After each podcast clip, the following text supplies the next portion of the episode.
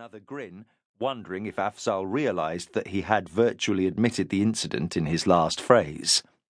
Then his face hardened. You tell the man whose shop you wrecked that it was just a bit of fun. See if that's how he sees it. He was asking for it. Peach raised his black eyebrows as high as they would go beneath his shining bald pate.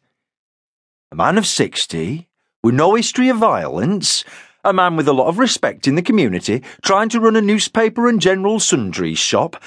I doubt if the magistrate will see it that way. He shook his head sadly at the obstinacy and unreality of the young man in front of him. That young man had been very sure of himself when he swaggered into the interview room five minutes earlier. D.C. Murphy marvelled at the uncertainty Peach had induced in him without anything tangible to throw at him. A master in the art of bluff was Percy. Wazim Afzal snarled, You can't frighten me with the bloody bench, Peach. This will never come to court, and you know it. You'll never convince the CPS you've got a case. Peach beamed at him. You should be listening to your mate, Sunshine. They've been singing like sweet English thrushes. Not racialist, that, is it? They wouldn't do that! Afzal was shouting now, as though he hoped that the extra volume would convince them, but he could hear the doubt in his own voice. Percy shrugged, without turning down the radiance of the beam on his face.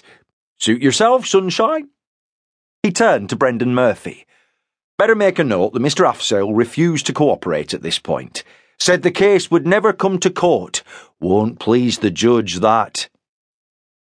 Peach raised Afzal's case effortlessly from local to Crown Court. Won't even please Mr. Afzal's mum and dad, I shouldn't wonder. He shook his head sadly again at the follies of youth. It was always worth a mention of Dad with these Asians. Your born and bred Lancashire ruffians had usually long since cut off the ties of home, but family values and pressures were still strong with Indians or Pakistanis, even when lads claimed to be brutally anglicised. Sure enough, Afzal's face clouded at the mention of his family. No call for you to go ratting to my dad, he said sullenly. No. You've been an adult since you were eighteen, the law says responsible for your own actions, and likely to be put away for a year or two on a grievous bodily harm rap. There was no question of any charge as serious as that. Indeed, if Afzal had but known it, there was no chance of old Harry Alston bringing any case to court. He'd be far too conscious of the retribution which might be visited upon his corner shop. But Afzal didn't know that.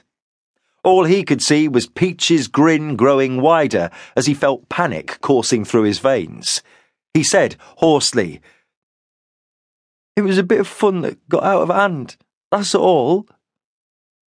Percy sensed a collapse. His grin disappeared abruptly as he leaned forward. I can almost believe that, Sunshine.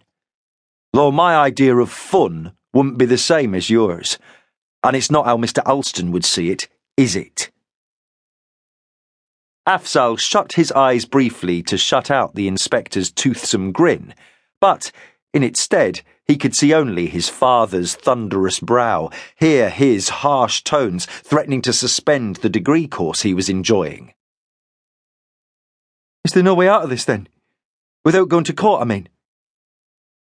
Peach drew in a long breath, then let it out again slowly in an astonished whistle. He looked at Brendan Murphy, shook his head sadly, then turned his attention back to the handsome, apprehensive young face on the other side of the table. Abruptly, he reached across and switched off the tape recorder. Can't promise anything. It would depend on the injured party, not me. You mean, Mr. Alston, you think he might be persuaded to. Afzal left his question hanging in the air and Percy Peach regarded it curiously there for a few seconds, as if he was watching a smoke ring slowly disappear. He said doubtfully, You'd need to pay for all the damage. Mr. Alston will need a new cash register. Your old one's probably beyond repair after you flung it on the floor like that.